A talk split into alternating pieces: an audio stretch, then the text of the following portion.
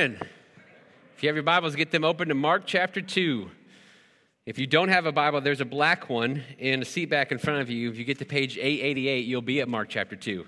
And so you can join in with us. We're glad to have you here. Uh, I told Greg in the back, I said, there's either a lot of new faces here today or I'm suffering from memory loss. And we counted up, and the evidence is pretty strong in both directions. And so it could just be 50 50. But if you're a guest, we're, we're really excited that you're here today. And uh, we, want to, we want to make sure that you know that. Um, there are, uh, there are uh, guest cards, connect cards in the seat backs in front of you. There's a QR code if you want to do it digitally. You can just scan that on your phone and go to a place. Uh, we'd love to be able to contact you and reach out to you and thank you for coming. If you don't want to do any of that, that's fine. Then you can stop by our welcome desk on the way out, and we have a gift for you for coming today. Uh, but we want to make sure we know how much we appreciate that you are trying something new that can be awkward and difficult, and we're glad that you uh, showed us the grace of being here today. And for the rest of you, we're always glad that you're here. And I'm going to ask um, that you join me in a word of prayer as we, as we launch out in this time. So let's pray. Father, we are thankful for each and every person who's here, everybody who's joining us online right now, everybody who's, who's set aside this time uh, to, to dedicate it to you. And we're grateful for the chance we've already had to worship you and for the promises of your word that you, you are enthroned, you, you, God, you inhabit the praises of your people. Uh, so, Lord, you've already met us uh, in our groups this morning. You've already met us in, in the worship of your name. You've already met us in the fellowship and connection. And so we pray that you just continue that now and that you'd be the one who speaks loudest um, and, and, clearest this time, that your, your word would not return to you void, uh, but would come, uh, would, would, would accomplish the purposes that you've set forth for it to accomplish, and that we, uh, as hearers today, Lord, um, that we would respond humbly to you. And we ask all this in Jesus' powerful name. Amen. So I don't know if you guys know this, but the World Series wrapped up last night. Uh, I didn't know that till this morning.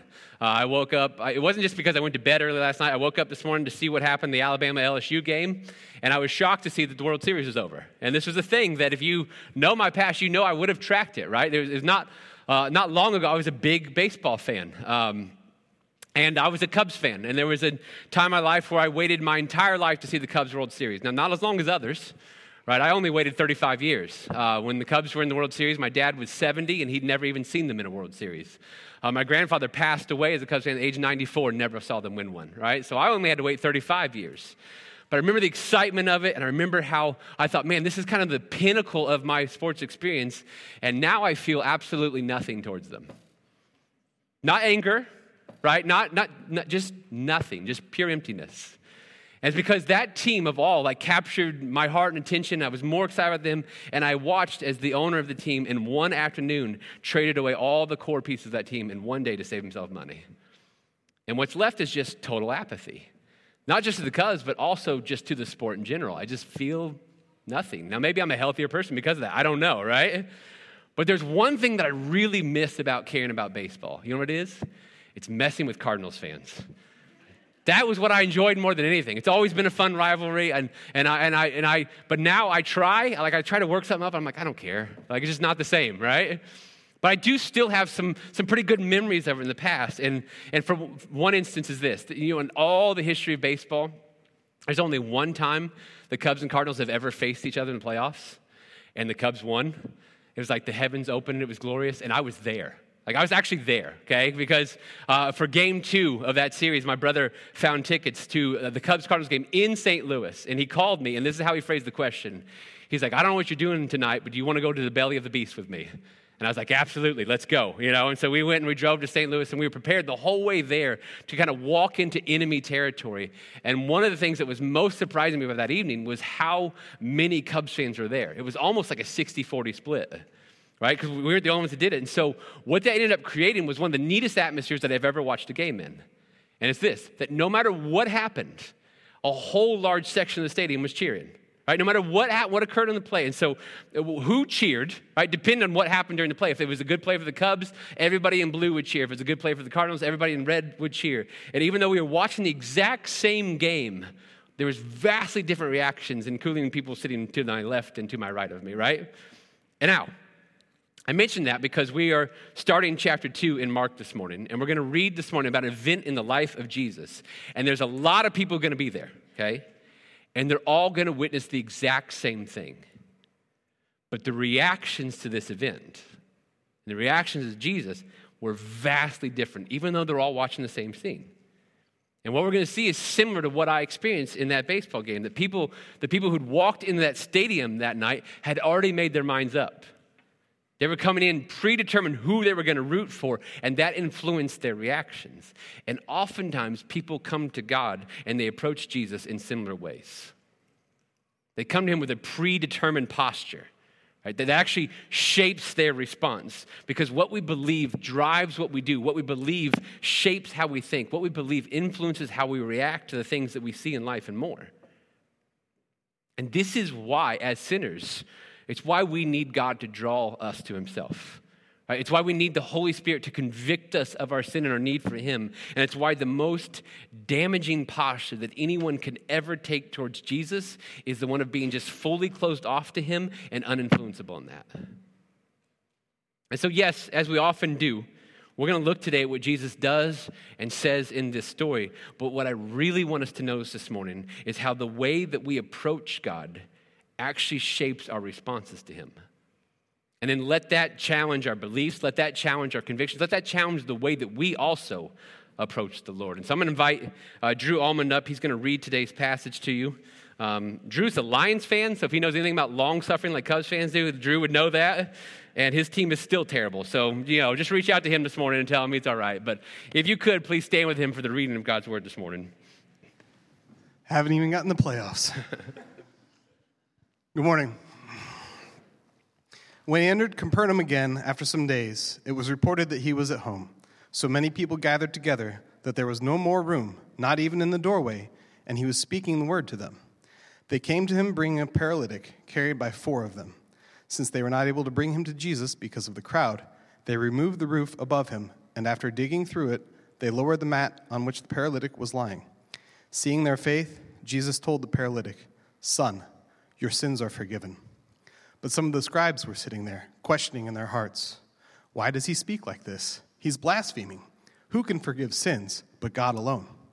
Right away, Jesus perceived in his spirit that they were thinking like this within themselves, and said to them, Why are you thinking these things in your hearts? Which is easier, to say to the paralytic, Your sins are forgiven, or to say, Get up, take your mat, and walk? But so that you may know that the Son of Man has authority on earth to forgive sins. He told the paralytic, I tell you, get up, take your mat, and go home.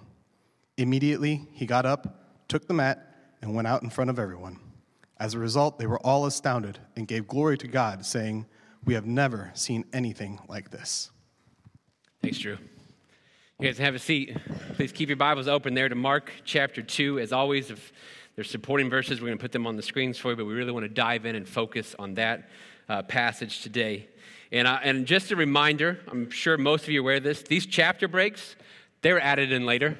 Okay, they, they mean nothing to Mark. Mark didn't write in chapters. Okay, and so this this story uh, Mark comes right off the story from last week that, that, that ends chapter one. And so last week, just just a reminder, because it does play into the scene that we find Jesus in this week, is the, chapter one ends with the story of Jesus healing a leper. Right? There's this man in this really desperate state. It's hard, to be more desperate than a leper in the first century. And he has his life changed in an instant when Jesus heals him. And then immediately after, Jesus gives him these really clear instructions, and the guy goes and does the exact opposite. He disobeys him. Right? And we saw the results of that. Chapter 1 ends in verse 45 by saying the result is that Jesus could no longer enter a town openly. Right? And we see here in chapter 2 that, that that reality of Jesus' life has not gone away. Right? In verse 1, he, he has stayed out in the wilderness for some days. They've been camping out there, and he's got to come back into town, likely to get supplies, because you can't, you can't camp forever. And so he comes back to Capernaum and, he, and, they stop at a house. Most people think this was Peter's house. And the scene immediately gets intense because, thanks to the disobedience of the leper last week and, and just some of the things Jesus is doing, uh, what we see is even early here in Mark, Jesus' life and mission are already getting harder. Right? We're, we're barely into the book, right? and the challenges are growing. Because as soon as he's back in Capernaum, word spreads throughout that town that he's, he's returned, and they rush to the house where he's at. And they fill it full, and then it starts spilling out through the doorways and onto the streets. And, and I want you to think, especially if you're an introvert today, like think of just a throng of people just pressing in on you, trying to get as close as they can to you everywhere you go, and how suffocating that experience would be. Now, in addition, not everybody who's there is there for Jesus.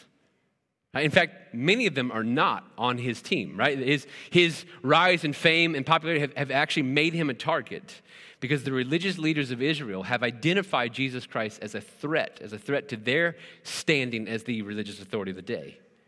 And so wherever he goes, right, some of them are, are always there. Luke uh, tells us of this event in his gospel in chapter 5, and here's a detail he adds for us Luke 5 17.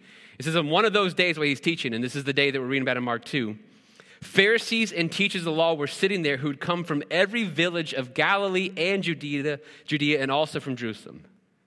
There's a whole bunch of these guys. Right? They, they're coming from every direction, but they're not coming to learn. They're not coming out of excitement for what's happening. They're not coming to support Jesus. You know what they're doing? They're coming to watch his every move and listen to his every word and scour and look for any way that they might be able to attack or discredit him. Now, can you imagine living under that kind of level of scrutiny? Having those people, everywhere you go, having a group of those people with that attitude around you all the time, that would be a draining, miserable experience. Now, add to that that those that thought they were there for him, they had much different goals in mind than he did.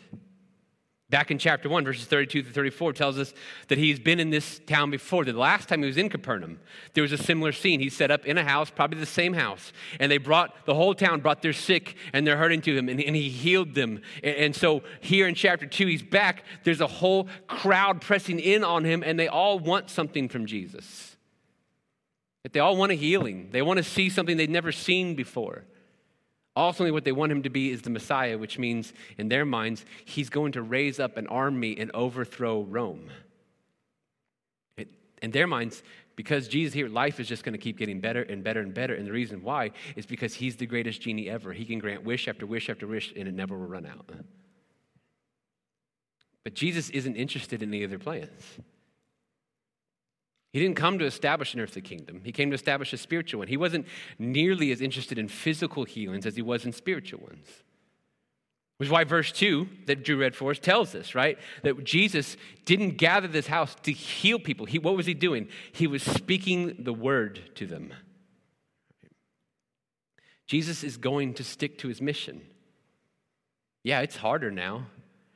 It's more complicated now, it's riskier now, it's more difficult now, but he's not going to deviate. In fact, even when he does heal, like he does in this story, there, there's a bigger meaning behind it. We find Jesus surrounded by this throng of people, yet so few of them, if any, understand what he's actually doing. Now, that's not because Jesus isn't an effective communicator, he's the greatest communicator ever. It's not because Jesus was insufficient in some way, he's fully sufficient. And so, what's going on? Well, it's the same thing that we deal with today. We often cause our own spiritual blindness. You see, Mark lays out the facts of the event for us in order. These facts are indisputable, they would have been seen by everyone there. What happens in this story is basically this Jesus enters Capernaum and he goes to this house, and word spreads that he's there. And so people come to this house, and Jesus begins to teach them. And there are four men who have a paralyzed friend, and they're, they're carrying this guy in a mat, trying to get him to Jesus so that, so that they can, his, their friend can be healed, and they can't get in. Right? They couldn't get in themselves. They definitely can't get this guy in a mat in. They can't find their way through the door. And so they find their way up on the roof, and they cut out a hole of a roof of a house they don't live in. And they lower this man down on a mat using ropes, and, and, he, and they lay him down right at the feet of Jesus. And Jesus looks at this man, notes the faith of all involved, and then he says to the man, Son, your sins are forgiven. Which creates a whole other dust up, which we'll get to in a minute, right? And then he heals the man. And the man who previously was paralyzed stands up, picks up his mat, and walks out the door that he couldn't previously walk in. Now, those are the facts. That's, that's what happened on this night. And that is what was witnessed by every single person who was in audience. And yet, the reactions to it are wildly different. The religious leaders are, left this event furious and fuming. There's a whole crowd there that left this event in wonder and amazement. There are four friends who left this event feeling accomplished and overjoyed. And there was a paralyzed man who left this event not only healed, but forgiven. The same event, same Jesus, created so many different reactions, and they were based on what everyone brought into that night already with them. It was their beliefs, it was their posture that shaped their response. It was one group in particular that saw their need in full, and it was this man and his friends. They saw their problem. This guy couldn't walk. They knew they couldn't do anything to fix it. They believed Jesus could. And so the fact that they could see their need actually allowed them to see him as their solution. And they left having been impacted by the grace and love and power of Jesus in an unforgettable way. There's another group there that didn't see their need, and that was the crowd. They came because they saw Jesus as a compelling, interesting show. And to be fair, he didn't disappoint. And verse 12 tells us they left astounded, saying, We've never seen anything like it. They got exactly what they wanted. But there was a third group. And this was a group that refused to even consider that they would ever even have a need. And that was the religious leaders. And they didn't come to learn. They didn't come to receive or grow or change or be influenced. They saw Jesus in his rise in popularity as a threat to themselves, and it was in their interest to belittle and dismiss and attack Jesus' character. And they left furious and fuming because their problems only got bigger. But see, outside of the four friends and the paralyzed man, almost everyone there seemed to miss the point of it all. The point wasn't that a paralyzed guy could walk. The point was that the Son of Man, the Messiah, was in their midst. The point was that the Son of Man has the authority and power to forgive sins, and that changes everything. But if we don't see our need, then we refuse to see our problem. And no matter how great the solution is, we aren't moved by the solution. We're going to remain distracted by a sideshow, getting what we want out of it. We're going to keep building our own kingdom or see new things as a threat. We, we miss out and don't see what God has been up to all along because no matter how great the stories seem to get, and they kept getting great with Jesus, forgiveness remains the single greatest miracle of all. You see, there's, there's a bit of irony in this story, and I, and I hope we don't miss it. After they carry their friend, they, they cut open the roof and they lower him down. There's this really cool detail in verse 5. Verse 5 says, Seeing their faith, Jesus told the paralytic, Son, your sins are forgiven. Now, the first part of that verse, it, it, Jesus notes not just the faith of the paralyzed man, but also his friends that went through all that effort to get him there. And I, and I that just to say this. I just thought that was a nice touch by Jesus. He, he saw he saw their faith in him, he saw their belief, and he saw the effort they put through, and, and he made note of it. But what Jesus doesn't say after seeing that is he doesn't turn to this guy who's paralyzed and can't walk and say, Son, you are healed. Get up and walk. Instead, no, he turns and looks at the man and he says, Son, your sins are forgiven.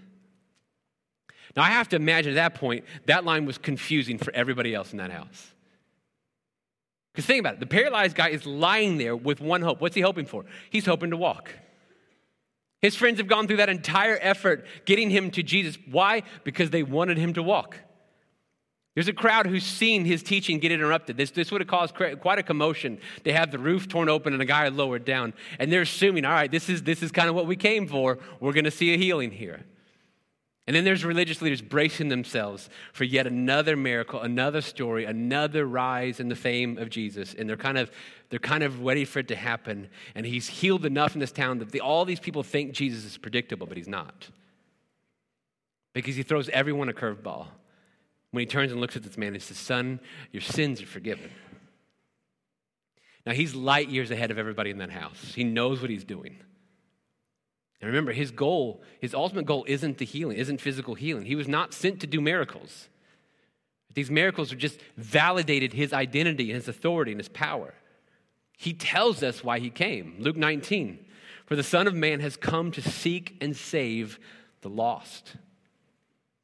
He came to establish the kingdom of God. He came to bring us into it. He came to make us right with God by offering us forgiveness. That's why he came. And this unpredictability did exactly what he intended for it to do. Look at verse 6. So some of the scribes were sitting there questioning their hearts. Why does he speak like this? He's blaspheming. Who can forgive sins but God alone? I mean, think about it. if you're in their shoes, what, what you're there for tonight is that, that you came for the trap. You came to trip him up on anything he might do or say, and now you've got it. Because this man, this Jesus, he is claiming to be able to forgive sins, and only God can do that. And so you've got him right where you want him. And you're already making plans to use this and discredit him, but he's not done throwing curveballs. Look at verse 8. Right away, Jesus perceived in the spirit that they were thinking like this within themselves and said to them, Why are you thinking these things in your hearts? Which is easier to say to the paralytic, Son, your sins are forgiven, or to say, Get up, take your mat, and walk? Now imagine how weirded out you'd be by that experience. You're standing there and there's somebody that you don't like. There's somebody that you're there because you're skeptical of, and you, you are actively thinking negative thoughts about them in your head, and you don't say them out loud, and they turn and answer you just as if you said it out loud. And you would understand that moment that they can read your mind. Would that not creep you out a little bit? And then he has a challenge for them. And this is where the irony comes in, okay? He says, I got a question for you. Which is harder? To say to this man that his sins are forgiven or to tell him, pick up your mat and go home? You see, there's no visible or physical evidence of forgiveness, is there? It's entirely a spiritual reaction. And the problem with that is this is that anybody can say it. I could stand before you today and wave my hands over this crowd and say, eh, eh, I forgive you. You are forgiven of all your sins. And that wouldn't do a thing. Right? It would just make me a heretic and it wouldn't accomplish anything, but I could say it. Anybody can say it. You know what I can't do? I can't look at a paralyzed person and say, get up and walk. So look at verse 10. He says, But so that you may know that the Son of Man has authority on earth to forgive sins, he told the paralytic, I tell you, get up, take your mat, and go home. Immediately he got up, took the mat, and went out in front of everyone. It's an amazing miracle. Just real quick, did you notice the difference from last week? What's this guy do? This paralyzed man does exactly everything Jesus tells him to do. Because you see throughout this chapter, there's been these little bits of evidence of, of, deeper faith. Last week, the leper believed that Jesus could physically heal him. But this guy, this paralyzed man, had a faith that led him to a place of obedience and trust and surrender. He knew his need for Jesus was deeper than just a physical level, which is why Jesus not only healed him, but forgave him. And I've been mentioning irony, tw- I've mentioned twice now. The irony is this, okay? The irony is that, that, at this moment, everyone is astounded, and the religious leaders have been put in their place. There's nothing they can say now. And this man's friends are ecstatic, and this guy is walking home, and that was the least powerful thing that just happened. Of the two, that was the easier thing for Jesus. Because while it's a lot easier just to say your sins are forgiven than it is to heal somebody who's paralyzed, it's a whole lot harder to actually make forgiveness to a holy God possible. You see, he healed this man with just a word. This was well within Jesus' power. But he's going to make forgiveness possible for this man and any other who approach him in faith with the sacrifice of his own body. He'll be beaten to a point where Isaiah 52 prophesied that he won't even look human. He'll be whipped with a whip that tears the flesh off of his back. He'll have five to seven inch metal spikes driven through the biggest nerves of his body. He'll be abandoned by every other person of the Trinity for the first and only time, and he will feel the full force of God the Father's wrath for sin unlaid on him. It was such a cost, such a burden, that the night before, the Son of God was trembling and shaking and sweating drops of blood because he knew what was coming. See, we cannot lose sight of the greatest miracle of all time that the Son of Man has the authority to forgive sins. That we as sinners, as rebellious, unholy, unclean, unworthy sinners, can actually be made right with a perfect and holy God. Not because of anything that we have done, but because of what Jesus did for us. We whose bodies are breaking down, who know nothing but death and decay, can live in perfect in perfection forever because of what Jesus did for us. Man, I, I, want you to preach the gospel to yourself all the time. You, you need to hear the good news of Jesus. I need to find my hope and my identity in it. But let's please pray against ever getting familiar with it. Let's fight to remember that the greatest miracle of all is that we who are in Jesus Christ are forgiven in full because that changes everything. It's remarkable that this paralyzed man walked out of that house, but he walked, and that's going to change the rest of his earthly life, and then he's going to die like everybody else. But the forgiveness of Jesus opened up life for all eternity for him. And if we don't recognize forgiveness as the greatest miracle ever, it's either because A, we don't know how great our need for it is, or B, we don't realize how great Jesus' solution for it is, or C, it's a combination of both. You see, we see in this story an amazing event, an amazing Jesus. We also see a variety of reactions to, this, to the same thing. And so, as we think about our response to this same event, the same story, and the same Jesus this morning, I, I want to, there's a few encouragements I want to give you. And the first is this, is to just be the paralytic. Because here's the reality I'm sick, and you are sick, and we are in desperate need of healing. Because our sickness is our sin.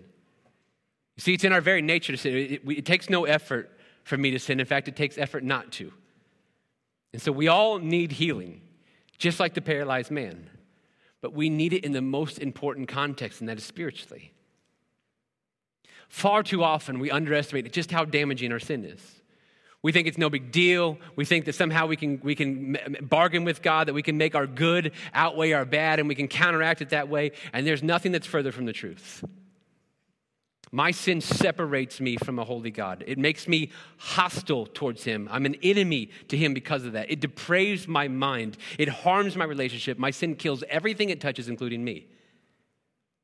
My sin puts me in debt to a holy God that, that I cannot pay. My sin is the reason that I will die one day, and if it's not paid for by somebody besides me, it will condemn me to hell forever. Which is why this paralyzed guy is the perfect example for us. Because spiritually, our sin paralyzes us, it puts us in a state of helplessness. This guy could never have gotten Jesus on his own. He couldn't have worked harder and put out more effort and somehow gotten there. He'd have never made it. He literally had to be picked up and carried and laid down at the feet of Jesus. And even there, he couldn't do anything. He couldn't offer Jesus anything. He could only just lay there hoping to be healed. He was powerless to change his situation. And I think that's precisely why he was healed. We are powerless to change our state before God. We cannot fix our sin. We cannot make ourselves right with God. We cannot earn our way to Him. We cannot ever earn eternal life in heaven. In front of a holy God, there's absolutely nothing that we can offer. All we can do is just merely lay before Him and offer nothing. But you see, when you see that truth, it, that is when you're saved. When you realize, I can bring God nothing, I'm in a desperate, desperate need of forgiveness. I'm in desperate, desperate need of saving. I'm in desperate, desperate need of eternal life. And there's nothing I can do about that. And so I'm going to trust in Jesus and in his power and his death and resurrection. I'm going to ask him to bring life where there is death and forgiveness where there's sin, and he does it because he paid our price in full, because the blood of Jesus Christ is sufficient to forgive the sins of any who will come to him. And all we have to do is see our need and then place our faith in him to do it. I mean, this crowd, they, they were astonished and amazed, according to verse 12, right? They're walking out. We've never seen anything like it. That's not all bad, is it? But they didn't leave healed, did they? The only one who was healed was the one who saw his need in full. So please, I'm, I'm, if, you're, if you're just checking Jesus out, I'm glad you're here. I'm glad you're checking church out. But my encouragement to you is please don't be a fan of Jesus. Please don't be an admirer of his. Don't read the Bible just to be amazed at what he did. Don't ever miss the fact that you're the paralytic. Astonishment has nothing on surrender. The only thing that any of us can ever do is to throw ourselves before the mercy and grace of Jesus Christ and beg for his forgiveness and hope in life. And when we do that, he gives it freely. We have nothing to offer him. Let's not carry ourselves as if we do. Second, please don't be the religious leaders. There's a phrase used a lot in the Bible. Jesus said a lot. Let anyone who has ears let him hear and listen. Jesus in Matthew 5 said, Blessed are the pure in heart. Why? Because they will actually see God. Now, everybody has eyes, right? Everybody has ears. And so, what is getting at when, when, when Jesus says this in God's word? I think, I think it's what we just read. Jesus, in this house in Capernaum, he put on full display his love and his authority and his forgiveness. Everybody there saw the exact same thing, but they didn't all exactly see it, did they? They didn't all actually hear it, did they? Yeah, the crowd might have missed Jesus' bigger picture. But that group of religious leaders just missed all of it. They got none of what they were supposed to get. And here's why. You want to know why? They couldn't view this event through any lens other than how it would affect them. They funneled this entire experience through the lens of what about me? And they couldn't see it from an angle that was beyond themselves. And therein lies the issue. See, often in life, whenever we get in a bind or we get upset or bent out of shape, it's often because we're only seeing things in light of ourselves, our own little circle which means that we have the capabilities of looking at the same thing that's exciting other people, the same thing that God is up to, the same thing that He's doing that's benefiting others, and the only thing that we can feel towards it is mad or skeptical or put out. Uh. Now, these guys were supposed to be the religious leaders of that day. They were supposed to be the ones who had known the Lord the longest and trusted His goodness the most.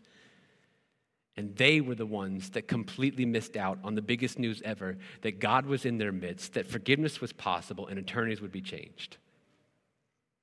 They were there, they witnessed it, and they still missed it, and they left this night shaking their heads, scoffing, skeptical, angry, and upset. This is a posture that followers of Jesus must do everything they can to avoid. Let's pray and ask the Lord to grant you the eyes to see beyond yourself. Ask Him to grant you the ears to hear what He is saying, to follow where He is leading, the wisdom to recognize what He is doing, so you can move beyond the scoffing and just get to the freedom of joyous surrender.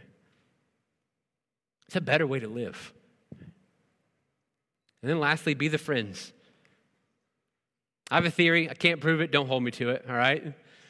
My theory is this we know from Mark chapter 1, this is not Jesus' first time in Capernaum. We know he set up at that house before and healed multiple people. My theory is this I think these four friends, at least one of them, had been healed by Jesus himself.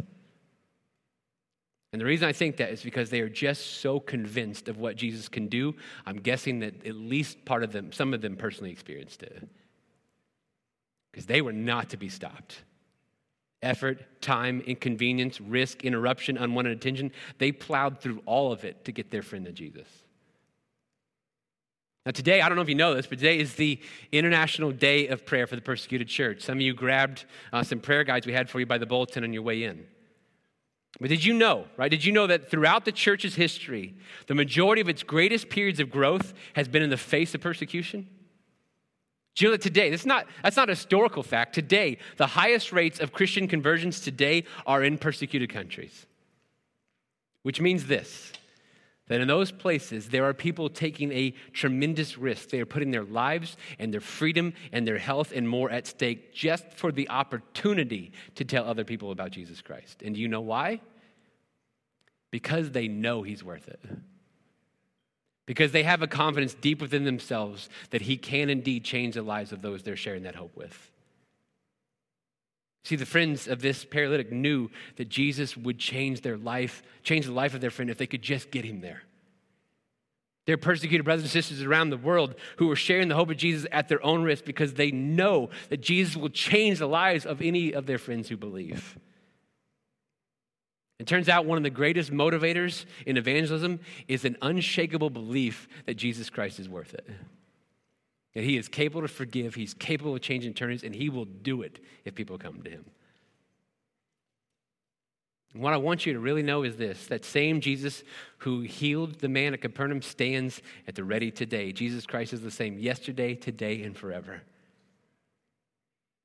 So imagine with me Imagine having your greatest need met and experience the greatest miracle there is to be forgiven in full, to have the promise of eternal life. It can be yours today in Jesus Christ if you simply believe in Him. Imagine going through this life and seeing more of the glorious, wondrous things that God is up to, having less skepticism and less anger and less edge and more faith and more, more softness and more joy and more freedom. That too can be yours today in Jesus Christ if you ask Him to give you the eyes to see.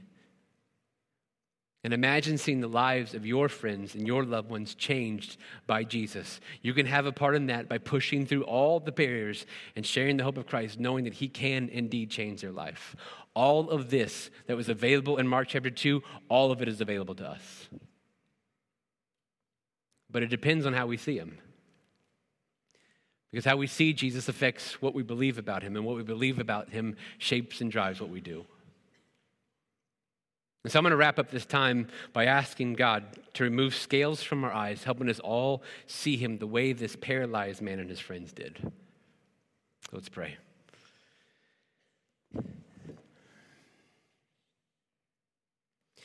Father, there's nothing in creation more glorious and wondrous than Jesus Christ. There's nothing more powerful, nothing more authoritative, nothing more gracious and loving, nothing that's better for us than Jesus Christ. And yet, 2 Corinthians 4 talks about scales over our eyes that keep us from seeing the light of the glory of the gospel. Lord, most often we're the cause of our own spiritual blindness. So I pray that you would give us eyes to see this morning. God, for those who walked into this room today having never placed their faith in Jesus Christ, would you help them to see their need right now? See how desperate of a state they are in before you, how they owe you a debt they cannot pay, and they are bound for hell without your intervention. Lord, where they see Jesus as the hope and the solution, the answer they have needed their entire life. Surrender to Him and believe in Him today. God, for those of us who've tasted that forgiveness and tasted that freedom and yet still carry way too much unnecessary angst and anger and edge and skepticism. Lord, would you remove the remaining scales from our eyes and help us to see what you're up to? Help us to see scenarios in our life beyond ourselves, beyond, stop funneling through everything through the question of what about me and just ask, God, what are you up to here? How can I be a part of it? And then, Lord, would you give us the eyes to see our neighborhoods, our homes, our families, our places of work, what, what they could look like if the gospel of Jesus Christ changed those places and touched those lives and saved those souls. And would that vision drive us to be these friends, to have a confidence that, that you will indeed save souls, that you will draw people to yourself if, if, if, if we just join you in it. May that inspire us to go and work through every barrier, overcome every, to tear off whatever roofs we need to tear off in order to bring people we love to the feet of Jesus Christ. God, would you do this not even for our sake, but for the sake of those outside of ourselves, the sake of those who don't even call this church home yet, in the sake and the glory of the name of Jesus Christ. We pray this in his powerful name. Amen. Before we dismiss you all this morning and wrap up our service, we're going to give you some time to, to pray and wrestle with the Lord, maybe uh, deal with some things He's put on your heart or things He's said to you this morning. So please uh, take advantage of these couple minutes that we've set aside for you to pray to Him and, and uh, do not waste them.